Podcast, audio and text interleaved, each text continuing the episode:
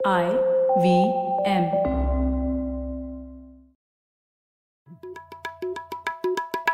भाई हम हिंदुस्तानियों को बतियाना बड़ा पसंद है। बंगाली में अड्डा उड़िया में खोटी कन्नड़ा में हरटे और हिंदी में पुलियाबाजी। इस कला के लिए हमारी हर भाषा में एक शब्द है। तो प्रणय और मैं तो अक्सर मिलकर पुलियाबाजी करते ही रहते हैं। हमने सोचा कि आपको भी इसमें शामिल कर लिया जाए। तो आइए प्रणय और सौरभ के साथ करते हैं पुलियाबाजी। हेलो प्रणय ख्याति क्या हाल है? सब बढ़िया है। आप बताइए। मैंने सुना है कि आजकल बैंगलोर में दूध की थोड़ी शॉर्टेज चल रही है।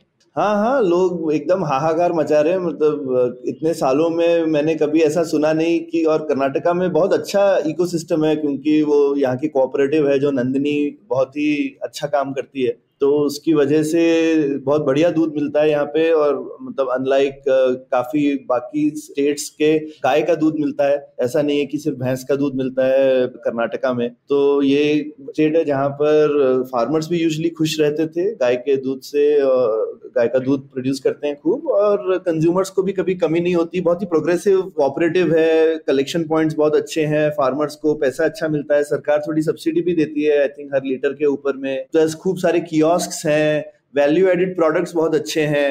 अगर आपने उनके फ्लेवर्ड मिल्क हो, चाहे उनका वो खोया वगैरह हो, बड़ा टेस्टी टेस्टी चीज़ें बनाते हैं दूध की ये लोग, लेकिन कुछ पिछले टाइम से दूध मिलना कम हो गया या बंद हो गया तो लोगों को समझ नहीं आ रहा कि अभी क्या करें, ये सब तो एकदम बढ़िया से चल रहा था। तो यहाँ पर ऑब्वियसली हम लोग काफ़ी बार डिस्कस करते रहते हैं कि गवर्नमेंट के इंटरवेंशन के लोगों को जब तक सब चलता रहता है तब तक बढ़िया है, पर जब नहीं चलता है तो फिर समझ में आता है कि कहाँ कहाँ खामी है। तो आज इसी बात पर डिस्कस करते हैं। प्रणय, तुमने लिखा भी है इस विषय पे।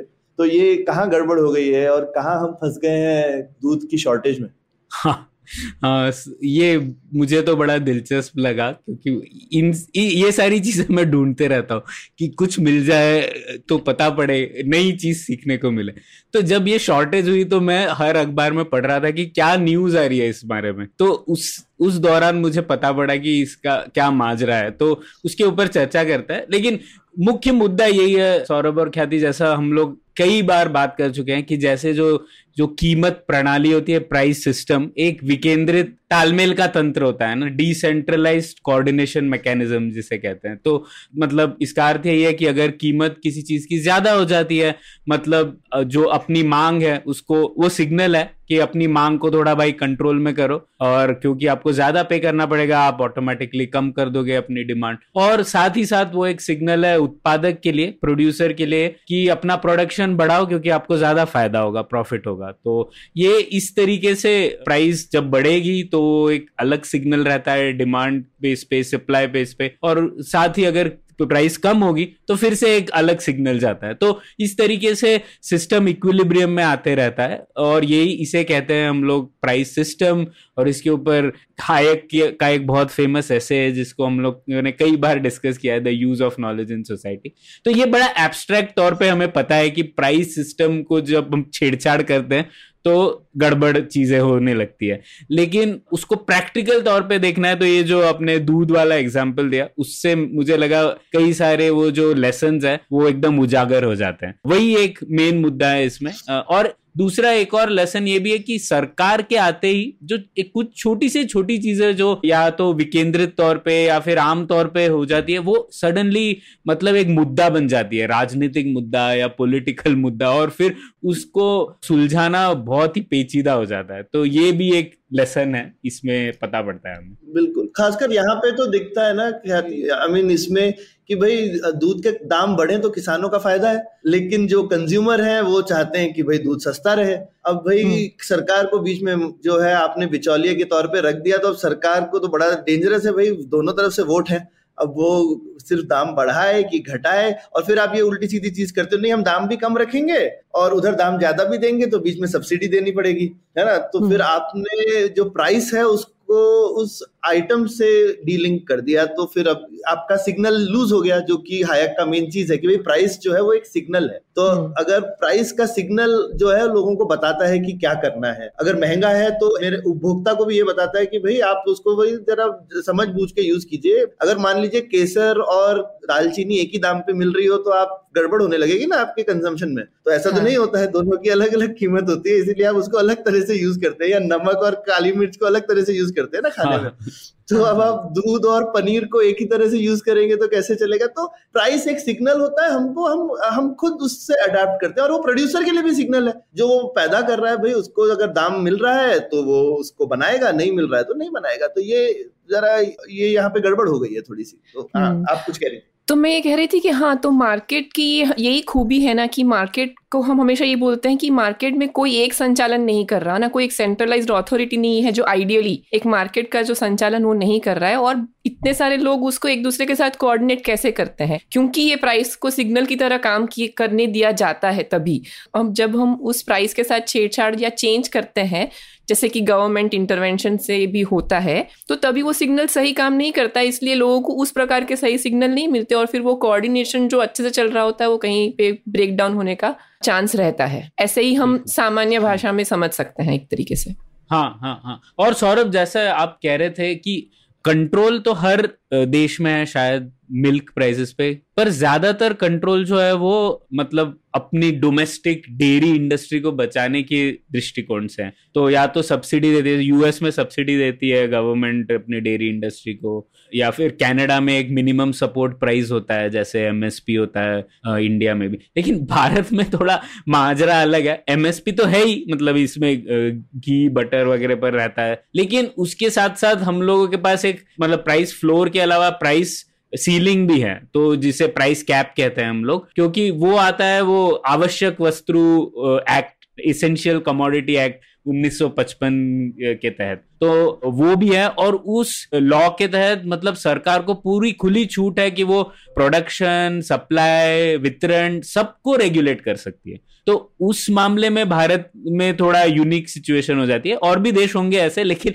ऐसा कम ही होता है कि आप सब तरीके से कंट्रोल करने की कोशिश कर रहे हो इस सिस्टम को। आप सिर्फ़ प्राइस सपोर्ट नहीं दे रहे हो सब कुछ करने की कोशिश कर रहे हो। बिल्कुल। तो आई I मीन mean, तो वो हायक का तो एकदम आइडियल है कि एकदम ही फ्री हो और कोई रियलिस्टिक मार्केट ऐसी शायद नहीं होती है खासकर एग्रीकल्चर में तो बहुत ही मुश्किल है खासकर क्योंकि इंटरनेशनल भी है मार्केट तो दुनिया में कोई भी कर रहा है तो आपको रिस्पॉन्ड करना ही पड़ेगा तो कहीं ऐसा नहीं हो कि मान लो स्विट्जरलैंड के फार्मर या न्यूजीलैंड के फार्मर इंडिया फ्लड कर दें तो आपकी भाई क्या कहते हैं इंडस्ट्री लोकल मर जाए आप ये भी नहीं चाहते हैं ना तो आपको हम्म। थोड़ा बहुत तो कुछ आपको रिस्पॉन्ड करना ही पड़ता है पर ये भी है कि जैसे हमने बहुत पहले बार बहुत बार डिस्कस किया कि ठीक है अगर पहले हम एक तो ये मान लें कि सरकार इंटरवीन ना करे पर फिर उस प्रिंसिपल से एटलीस्ट ये तो होता है कि आप करो तो फिर कम से कम करो। ये नहीं कि अजगर की तरह पूरा ही जकड़ लो। हम्म। हाँ। पर ये एसेंशियल कमोडिटीज एक्ट का भी तो है ना कि क्योंकि दूध मतलब हम वैसे थोड़ा सा हमारे घरों में रहता है कि सब एक एकदम एसेंशियल चीज़ मानते हैं कि भी दूध के बिना तो नहीं चलेगा।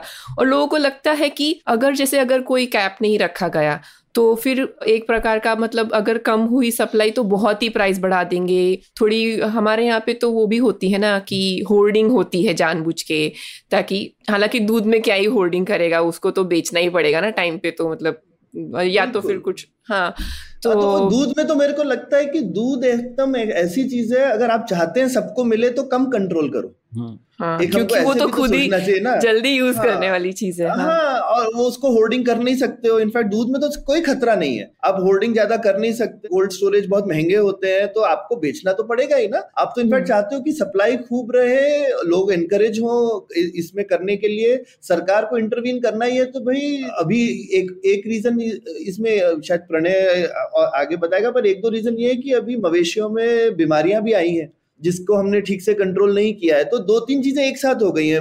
हमारे लाइफ स्टॉक में कुछ बीमारियाँ आई हैं प्लस जो फ़ीड स्टॉक है फ़ीड जो उनका फीडिंग का इनपुट है, वो बहुत महँगा हो गया अचानक से। तो वो भी एक कारण आया है। नॉर्मल इन्फ्लेशन भी तो ज़्यादा है ना तो अभी दूध आई मीन डेयरी रखना भी वायबल नहीं है। तो ये जो चीज़ें हैं, इन चीज़ों में सरकार कभी कभी इंटरवीन कर सकती है कि भाई, आप ऐसी चीज़ें कीजिए जो कि पब्लिक गुड है। तो जैसे बीमारी रोकना तो पब्लिक गुड है ना वैक्सीन वैक्सीनेशन वगैरह आप ठीक से कर सकते हैं आप डिज़ीज़ मॉनिटरिंग कर सकते हैं और इसमें सरकार का अच्छा रोल है। पर अगेन हमने जैसा डिस्कस किया अगर सरकार सौ चीज़ करेगी तो सौ की सौ बेकार तरह से करेगी ना। जो दो चीज़ उसको करनी चाहिए वो ठीक से नहीं कर रही है। हम्म, हम्म, हाँ। हाँ और ख्याति जो लोग ये सोचते हैं कि मतलब प्राइस कैप के होने से उन्हें सप्लाई मिल रही है उनको ये भी ध्यान रखना चाहिए कि जो शॉर्टेजेस है वो सब रेगुलेटेड और हेविली रेगुलेटेड इकोनॉमीज में ही होती है। तो अपने पास चॉइस ये है आ, आ, या तो आप मार्केट को एक्ट करने दीजिए और कीमत बढ़ जाएगी, लेकिन ठीक है तो आपको अपनी कंजम्पशन कम करनी पड़ेगी, लेकिन वो मार्केट में रहेगी चीज़। और दूसरा ऑप्शन है कि वो शॉर्टेज है, वो मिलेगी ही नहीं आपको। और स्पेशली गरीब व्यक्ति को तो और भी नहीं मिलेगी, क्योंकि अमीर व्यक्ति तो ढूंढ लेगा कोई ना कोई चीज़। लेकिन शॉर्टेजेस जो है, वो हमेशा एक तो गरीब व्यक्ति को ज़्यादा नुकसान देती है और ज़्यादातर इसी मार्केट्स में होती है जो बहुत ही कंट्रोल्ड होते हैं। तो हमें पता ही है पिछले 40-50 साल से हमारा एक्सपीरियंस कहता है कि कितनी चीज़ें एसेंशियल कमोडिटीज में थी फिर भी शॉर्टेजेस तो थी उन चीज़ों की। बिल्कुल बिल्कुल। इनफैक्ट हम लोगों को तो इस चीज़ में एक्सपर्ट होना चाहिए हम इतने भुगते हुए हैं तो हम दोबारा से कैसे करते रहते हैं? मतलब हाँ। हिंदुस्तानी आदमी को तो शॉर्टेज एक्सपर्ट होना चाहिए। फिर भी हम जाके बोलते हैं नहीं नहीं इसको कंट्रोल करो सरकार से आवाज़ लगाते तुम इसको क्यों नहीं फिक्स कर देते तो सरकार ने तो सब लुटिया डुबोई हुई है वही तब से। बिल्कुल हाँ। हम्म।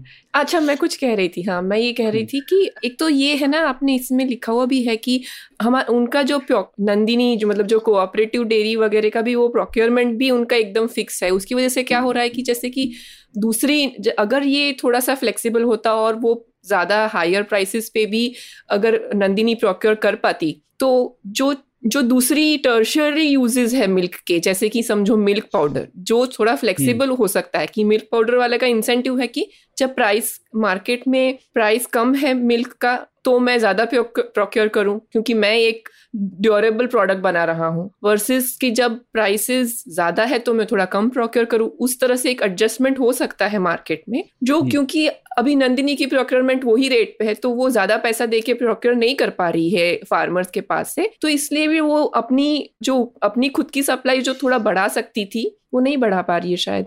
हाँ हाँ बिल्कुल। तो मैं इसी मुद्दे पर आ जाता हूँ कि क्या एक्चुअल प्रॉब्लम्स हो रहे हैं। तो सबसे पहले तो हाँ। जैसा आपने कहा कर्नाटक काफ़ी प्रोग्रेसिव स्टेट है इस मामले में। तो एक कर्नाटका मिल्क फेडरेशन है जो कि डेयरी कोऑपरेटिव है डिपार्टमेंट ऑफ़ कोऑपरेशन के अंतर्गत आती है। और ये 50 लगभग 50 प्रतिशत दूध जो कर्नाटका में आता है उसे प्रोक्योर कर लेती है। और कर्नाटका से काफ़ी मिल्क एक्सपोर्ट भी होता है दूसरे राज्यों में। तो हम्म। काफ़ी यहाँ पे फ़ार्मिंग डेयरी फ़ार्मिंग काफ़ी एडवांस्ड है। ठीक है तो अब क्या हुआ कि जैसे ही ये गर्मी आई तो डिमांड बढ़ गई मिल्क की क्योंकि लोग मज्जी गए मतलब बटर मिल्क और फिर लस्सी वगैरह भी पीने लगे छाछ ये सब शुरू हो गई। और सीधा उसी वक्त नेचुरली मिल्क प्रोडक्शन कम हो जाता है गर्मी में। तो प्राकृतिक तौर पे भी सप्लाई कम होता है। तो ये हर साल का मामला है, उसमें उनको पता ही होगा कैसे मैनेज करना है। लेकिन इस साल, जैसा सौरभ आप कह रहे थे, एक कोई लंपी स्किन डिज़ीज़ वगैरह भी आ गई है। तो उसकी वजह से शो डिमांड और सप्लाई में जो गैप है, वो काफ़ी बढ़ गया है। तो ये शुरुआत, कहानी की शुरुआत इस पॉइंट पे होती है। तो अब नॉर्मल चीज़ में कैसे होगा? अगर और फ़ीड और फ़ीड भी प्रणय गर्मी की वजह हम्म। से भी महँगी होती है पर जनरली मैं काफ़ी महीनों से सुन रहा हूँ डेयरी फार्मर से कि यार दूध के धंधे में पैसा नहीं बन रहा है क्योंकि जो चारा है वो बहुत महँगा हो गया है। तो हम्म, चारा हम्म। की महँगाई काफ़ी महीनों से आ रही थी। आ, ये कोई नई चीज़ नहीं है लेकिन फाइनली बाकी सब फैक्टर्स मिल गए उसमें। हाँ तो ये चारा क्यों महँगा हुआ वो लास्ट पॉइंट पे डिस्कस करेंगे सौरभ। मुझे लगता है उसका जवाब है मेरे पास लेकिन फिर अच्छा। भी तो ठीक है ये तो ऑर्डिनरी प्रोडक्ट में ये जब डिमांड सप्लाई गैप होगा तो जैसा हम लोग कह रहे थे अगर प्राइस सिग्नल होता तो ठीक से सिग्नल चलता तो फिर डिमांड इसकी घट जाती क्योंकि प्राइस बढ़ जाती और फिर सप्लाई भी ज़्यादा हो जाती शायद मतलब ना सिर्फ़ कर्नाटका से और कर्नाटका के जो रेस्टोरेंट्स है या जो डेयरी सप्लायर्स है, वो दूसरे दूसरे राज्यों के फार्मर से दूध ले आते वगैरह वगैरह। तो ये रिजॉल्व हो जाता लेकिन ये चीज़ इस बार नहीं हुई। ऐसा क्यों? तो इसके कुछ चार पाँच कारण है और जैसे हम लोग देख सकते हैं क्या होता है। तो सबसे पहले तो ये राजनीतिक मुद्दा हो जाता है। क्योंकि अभी अगर कीमत बढ़ाई तो जैसा कि पता है, हमें, हमारे राज्य में अभी इलेक्शन होने वाले और क्योंकि ये प्राइवेट प्रोडक्ट नहीं है ना, ये जैसा हम लोग कह रहे थे, ये सबको पता है कि ये सरकारी कंपनी है, जो कॉपरेटिव है लेकिन सरकार से बहुत नजदीकी रिश्ता है। तो सब लोगों को हम्म। लगता है कि अगर प्राइस बढ़ा दी तो यार सरकार का प्रॉब्लम है ये है ना? सरकार ने बढ़ा दी सरकार की गलती है। तो इस वजह से कोई भी सरकार प्राइस नहीं बढ़ाने देगी। तो उसके तो लेकिन कुछ ना कुछ तो करना ही है। तो अभी कैसे हो गया है? सेम पैकेट जो है उसमें कम दूध दे रहे हैं लेकिन कीमत वही है। तो इस तरीके से रिजॉल्व करने की कोशिश किया वो भी पर हाँ। ज़्यादा नहीं बढ़ा सकते क्योंकि इलेक्शन का मामला है। तो एक होता है एक आसान सी चीज़ अब एक राजनीतिक मुद्दे में बदल गई है और इलेक्शन आते रहेंगे, हर इलेक्शन के टाइम ये सिग्नल काम ही नहीं करेगा फिर।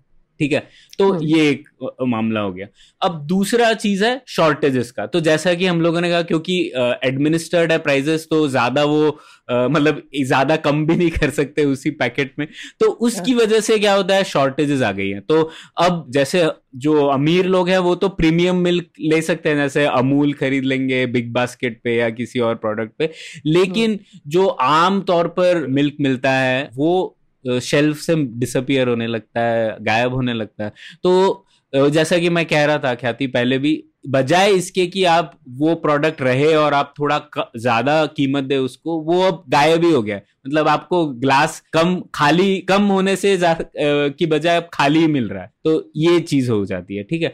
अब तीसरा पर अब किसी न किसी के ऊपर पे तो किसी न किसी को तो बोलना ही है इस पे रिस्पॉन्सिबल तो तय करना ही है ना किसी को। तो इसमें क्या होता है कि प्राइवेट डेयरीज जो होती है, वो हमेशा विलन बन जाती है। तो ऐसा मैंने न्यूज़ रिपोर्ट आज में भी पढ़ा और सरकार की तरफ़ से जो स्टेटमेंट्स आए हैं, वो भी पढ़ा। तो उसमें वो लोग ऐसे बोल रहे हैं कि ये देखो जो प्राइवेट प्लेयर्स है ना, ये दो चीज़ें कर रही हैं।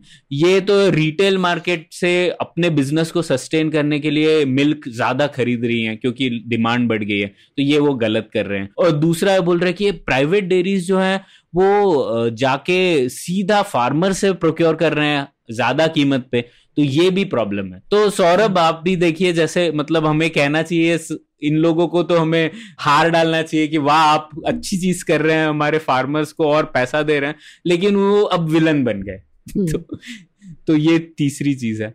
और चौथी चीज़ है अभी अंतर इसमें मैं हम्म। एक चीज़ जोड़ूँगा प्रणय कि भाई यूजली कोऑपरेटिव फार्मर्स का कोऑपरेटिव है तो वो पॉलिटिकल इंटरफेरेंस से भाई फार्मर्स ने कोऑपरेटिव बनाया अपने लिए ना तो उसका कोऑपरेटिव की पहली ज़िम्मेदारी है किसानों का इंटरेस्ट देखना है ना क्योंकि वो उन्हीं हम्म। का कोऑपरेटिव है इसीलिए बनाया ही है कि भाई सरकार पर सरकारी दखल अंदाजी और सारे कोऑपरेटिव में पॉलिटिकल कंट्रोल तो होता ही है और उसके प्रैक्टिकल रीजन भी है क्योंकि मैंने गाँव वगैरह में देखा है आप जाकर के ट्राई करेंगे। अगर खुद से कोऑपरेटिव बनाने का तो जान माल का दोनों का खतरा है भाई आपको। तो आपको एक पॉलिटिकल हेफ्ट चाहिए होती है कोऑपरेटिव बनाने के लिए। पर अब वो होने से जो एक मकसद है वो किसान को तो वो किसान का भला तो नहीं हो रहा फाइनली ना? किसान का भला किसमें है? कि उसको अच्छी प्राइस मिले है ना? हम्म। ये इसमें बीच में कंज्यूमर और ये बैलेंस करने का जो वोट कहाँ से आ गया बीच में है ना? ये तो कमर्शियल हाँ, ऑर्गेनाइजेशन हाँ। होनी चाहिए।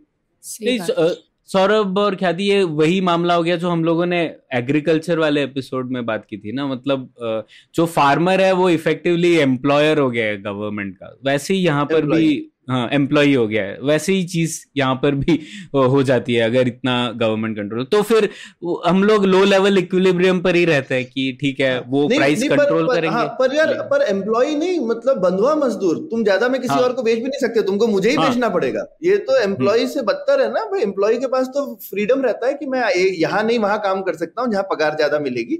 पर ये तो बंधुआ मजदूरी है भाई कि आपको मेरे को ही बेचना है इसी दाम पे बेचना है तो सरकार बंधुआ मजदूरी करवा रही है ये तो गलत बात है ना? हाँ हाँ। बिल्कुल। हाँ तो ये हाँ इसलिए वो जाके दूसरों को बेच रहे हैं ना जो जहाँ पॉसिबल हो पा रहा है तो वो बेच रहे हैं क्योंकि वहाँ कोई हाँ, बेहतर दाम दे रहा है उन्हें। हाँ, पर गाली मिल रही है उसके लिए उन्हें मैं ये कह हाँ, हाँ, हाँ, वो तो हाँ एग्जैक्टली मतलब अपना काम करने की की गाली मिल रही है कि तुम ऐसा कैसे कर सकते हो? तुम में प्रॉब्लम है कुछ ऐसा कर रहे हो तुम में हाँ, खामी है हाँ, कुछ हमें चीट कर रहे हो तुम।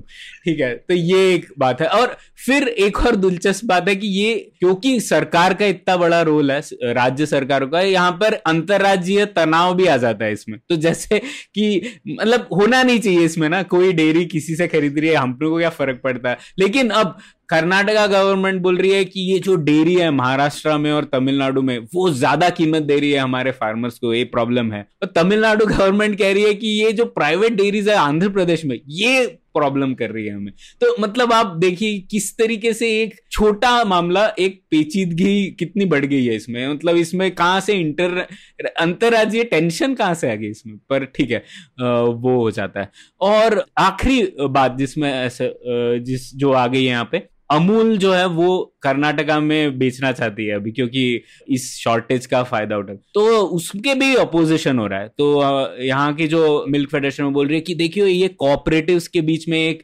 अंडरस्टैंडिंग है कि वो एक दूसरे से कॉम्पीट नहीं करेंगे, और ये कैसे हो सकता है। अब फिर से ये ये कहाँ से बात आ गई भाई, कि कंपटीशन नहीं चलना चाहिए। तो आप देख सकते हैं इसमें किस तरीके से सरकार के आने से कई कई चीज़ें बदल जाती है जो हम अक्सर सोचते नहीं है। हमें सिर्फ़ लगता है सरकार कंट्रोल करेगी तो क्या प्रॉब्लम है? मतलब बैलेंस कर लेगी सब इंटरेस्ट को। लेकिन ऐसा नहीं होता है भाई। कई सारी चीज़ें जो प्रॉब्लम थे ही नहीं स्टेक होल्डर्स थे ही नहीं वो सीधा इस सिस्टम में आ जाते हैं। ठीक है? तो ठीक है ये ये मुख्य मुद्दा था। लेकिन सबसे बड़ी बात जो सौरभ मैं लिंक करता हूँ आपने जो पहले बोला था चारे के ऊपर भी तो सबसे बड़ी ये बात भी है कि अब ये प्रॉब्लम हो रहा है। ज़्यादातर ये चीज़ें तो हर बार होती है ना मतलब ऐसा हम्म। कुछ नया तो नहीं है कि जो इस साल हो रहा है।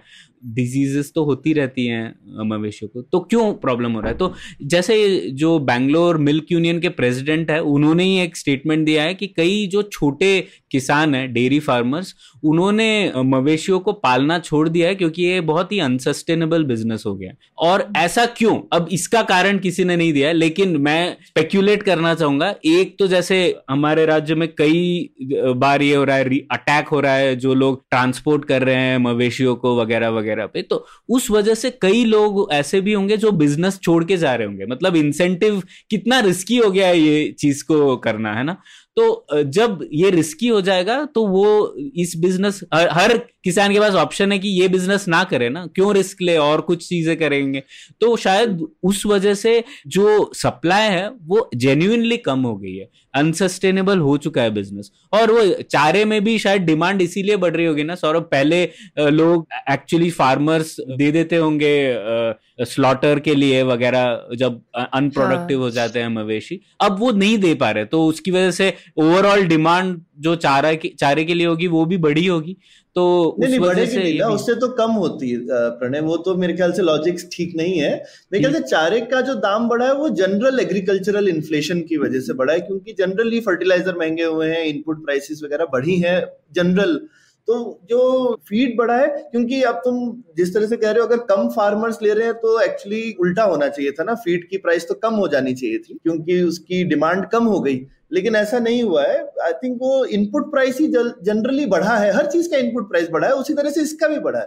तो ऐसा कैसे हो सकता है कि दूध का प्राइस इन्फ्लेशन नहीं ट्रैक करेगा? फाइनली जनरल इन्फ्लेशन होगा तो दूध भी तो बढ़ना ही चाहिए ना। आप अगर चाहें कि दूध आपका फिक्स्ड रहेगा और बाकी सब चीज़ें बढ़ती रहेंगी प्राइस तो कैसे आप कंट्रोल थोड़ी कर सकते हो? है ना? आप नहीं सौरभ मैं मैं अलग चीज़ कह रहा था कि एक आपका मतलब पहले आपके पास ऑप्शन नहीं है कि आप स्लॉटर पे भेज पाओ। है ना? तो, तो आपको तो रखना ही नहीं तो हाँ तो, हाँ तो उसकी वजह से जनरली आपका इकोनॉमिक्स जो है गाय रखने का हाँ आपके पास रेजिडुअल वैल्यू नहीं है गाय की तो वो बढ़ता ही बढ़ेगा ही ना बिल्कुल। हम्म। ये बात तो ठीक हाँ. है और खासकर कर्नाटका में मुझे लगता है कर्नाटका के अंदर तो कंजम्पशन है बहुत कम है लेकिन हम सराउंडेड हैं तीन स्टेट से जहाँ पे कंजम्पशन काफ़ी होता है गायों का जो कि गोवा केरला और तमिलनाडु। और हम्म। इसके लिए कर्नाटका में इतना ज़्यादा गाय का दूध इसलिए मिलता है क्योंकि यहाँ पर एक एग्जिट है जब आप गाय दूध देना बंद कर देती है तो बिना दूध देने जो दूध देने वाली नॉन मिल्चिंग काउज है उसका एक इकोनॉमिक यूज़ है कि आप उसको स्लॉटर हाउस में इधर उधर बेच सकते हैं लेकिन ये अभी आप बिल्कुल ठीक बोल रहे हो कि ये अब रिस्की काम है तो मतलब जान का खतरा है तो कौन लेगा है ना हम्म। तो ओवरऑल डेफिनेटली ये अनवायबल बनाता है और इसी वजह से नॉर्थ में भैंस का दूध ज़्यादा मिलता है क्योंकि भैंस के भैंस को आप भेज सकते हैं तो ये भी ये तो मेरे ख्याल से सबको पता है हिंदुस्तान में कि क्यों हम्म। कहाँ पे भैंस का दूध ज़्यादा मिलता है और क्यों कहाँ पे गाय का दूध आप पी सकते हैं जो आप पीना चाहते तो ये तो हर किसान अपना डिसीज़न लेगा ही इस तरह से। ये तो आप कंट्रोल नहीं कर सकते। पर हाँ ये, ये शायद खूब सारी ये चीज़ें एक साथ आ गई हैं। सरकार और सरकार कितनी जितना भी बढ़िया जगलर हो उसकी तीन बॉल से चार बॉल भी हो जाए तो गड़बड़ हो जाती है। यहाँ तो अचानक से पाँच की दस हो गई है। हाँ, बिल्कुल। है ना? तो तो सरकार की प्राइसिंग जगलिंग जो है वो थोड़ी सी गड़बड़ा गई है और सारी बॉल है अभी ज़मीन पर। तो तो इसका तो इससे क्या होने वाला है? ये अभी दूध की हाहाकार होगी क्या प्रोडिक्ट करते हो प्रणय? सब्सिडी बस बढ़ा दी जाएगी और काम खत्म हो जाएगा या फिर अब ये शॉर्टेज जो है वो कम नहीं होने वाली है या फिर शायद आप इम्पोर्ट्स के थ्रू सॉल्व करेंगे या फिर क्या होने वाला है? हम्म, हम्म। हाँ कहना मुश्किल नहीं मुझे नहीं लगता कि कीमत तो बढ़ेगी तो शॉर्टेजेस चलेंगी लोगों को मुश्किलें होंगी क्योंकि इलेक्शन आ रहे हैं ना तो तब तक तो कुछ होगा नहीं इस मामले में। और तो फिर हाँ, शायद सीज़न तब शायद बदल जाएगा और फिर सप्लाई हाँ, थोड़ी नेचुरली वापस आ जाएगी होपफुली हाँ तो मतलब कुछ लोगों को नुकसान होगा सरकार अब चल लेगी आगे उसमें कुछ प्रॉब्लम ठीक है तो थोड़ा सा चाय में दूध कम डालिए पानी ज़्यादा डालिए थोड़ा सा जरा एडजस्ट कीजिए। हमारे यहाँ बोलते हैं कर्नाटक में जैसे प्लीज़ एडजस्ट माड़ी। और हम्म। इसी मुझे एक और चीज़ ऐड करनी है आप फिनिश करें उसके पहले। मुझे वो किस्सा याद आया जो वैसे बैंगलोर में ज़्यादातर लोगों को पता है कि एमटीआर में जो रवा इडली मिलती है उसका ओरिजिन स्टोरी क्या है। तो हाँ। काफ़ी लोगों को पता नहीं है कि बाकी प्रदेशों में इतनी जानकारी नहीं है कि जो रवा इडली है उसका इन्वेंशन उस टाइम पे हुआ था। I think world war two के दौरान राइस की काफ़ी कमी थी। और उस वक्त राइस के प्राइसेस बहुत ज़्यादा ज़्यादा हो गए थे, लेकिन जो एमटीआर के जो मालिक थे, उन्होंने बोला कि, नहीं, मैं चाहता हूँ कि मैं मतलब थोड़े कम्पिटिटिव प्राइसेस पे ही अच्छी क्वालिटी का इडली दूँ तो कैसे दूँ? तो उन्होंने थोड़ा अपना दिमाग लगाया और उन्होंने इनोवेशन किया और उन्होंने रवा में से, जो रवा तो वीट में से बनता है, इसलिए रवा इडली बनाई और तो हम आज उसकी वजह से एंजॉय कर पाते एक और वेरिएटी ऑफ़ इडली तो वही है कि तो हो सकता हो सकता है ये शॉर्टेज में से कुछ इनोवेशन निकले तो वही अगर सरकार शायद इन्वॉल्व नहीं हो तो लोग ऑब्वियसली लोग रिस्पॉन्ड करते हैं लोग क्रिएटिव है मेरे ख्याल से लोगों को पता है क्या करना है अगर हम्म। सरकारी दखल अंदाजी कम हो तो लोग लोग फार्मर वगैरह सब आपस में कर लेंगे सेटिंग तो हमारे सुनने वाले बताएँ आपको क्या लगता है दूध आपको सरकार से दूध दूध सप्लाई करो स्कीम चाहिए कि दूध में से सरकार निकालो स्कीम चाहिए। तो आप अपने सुझाव और अपने पॉइंट ऑफ़ व्यू हमको बताइए ज़रूर। ट्विटर पे ईमेल कीजिए हमको और इसी तरह से जारी रहेगी Puliyabaazi. Thank you thank you thank you उम्मीद है आपको भी मज़ा आया। यह पॉडकास्ट संभव हो पाया है तक्षशिला इंस्टीट्यूशन के सपोर्ट के कारण। तक्षशिला पब्लिक पॉलिसी में शिक्षा और अनुसंधान के लिए स्थापित एक स्वतंत्र संस्था है। आप दुनिया के किसी भी कोने में हो, आपकी उम्र कुछ भी हो, अगर आप पब्लिक पॉलिसी विदेश नीति या टेक्नोलॉजी गवर्नेंस में रुचि रखते हैं तो तक्षशिला की वेबसाइट तक्षशिला पर उनके कोर्सेज को ज़रूर चेक कीजिए। और अगर आप पुलियाबाजी में शामिल होना चाहते हैं तो हमसे कनेक्ट कीजिए Puliyabaazi at gmail dot com पर या फिर एट पुलियाबाजी ट्विटर पर। शुक्रिया।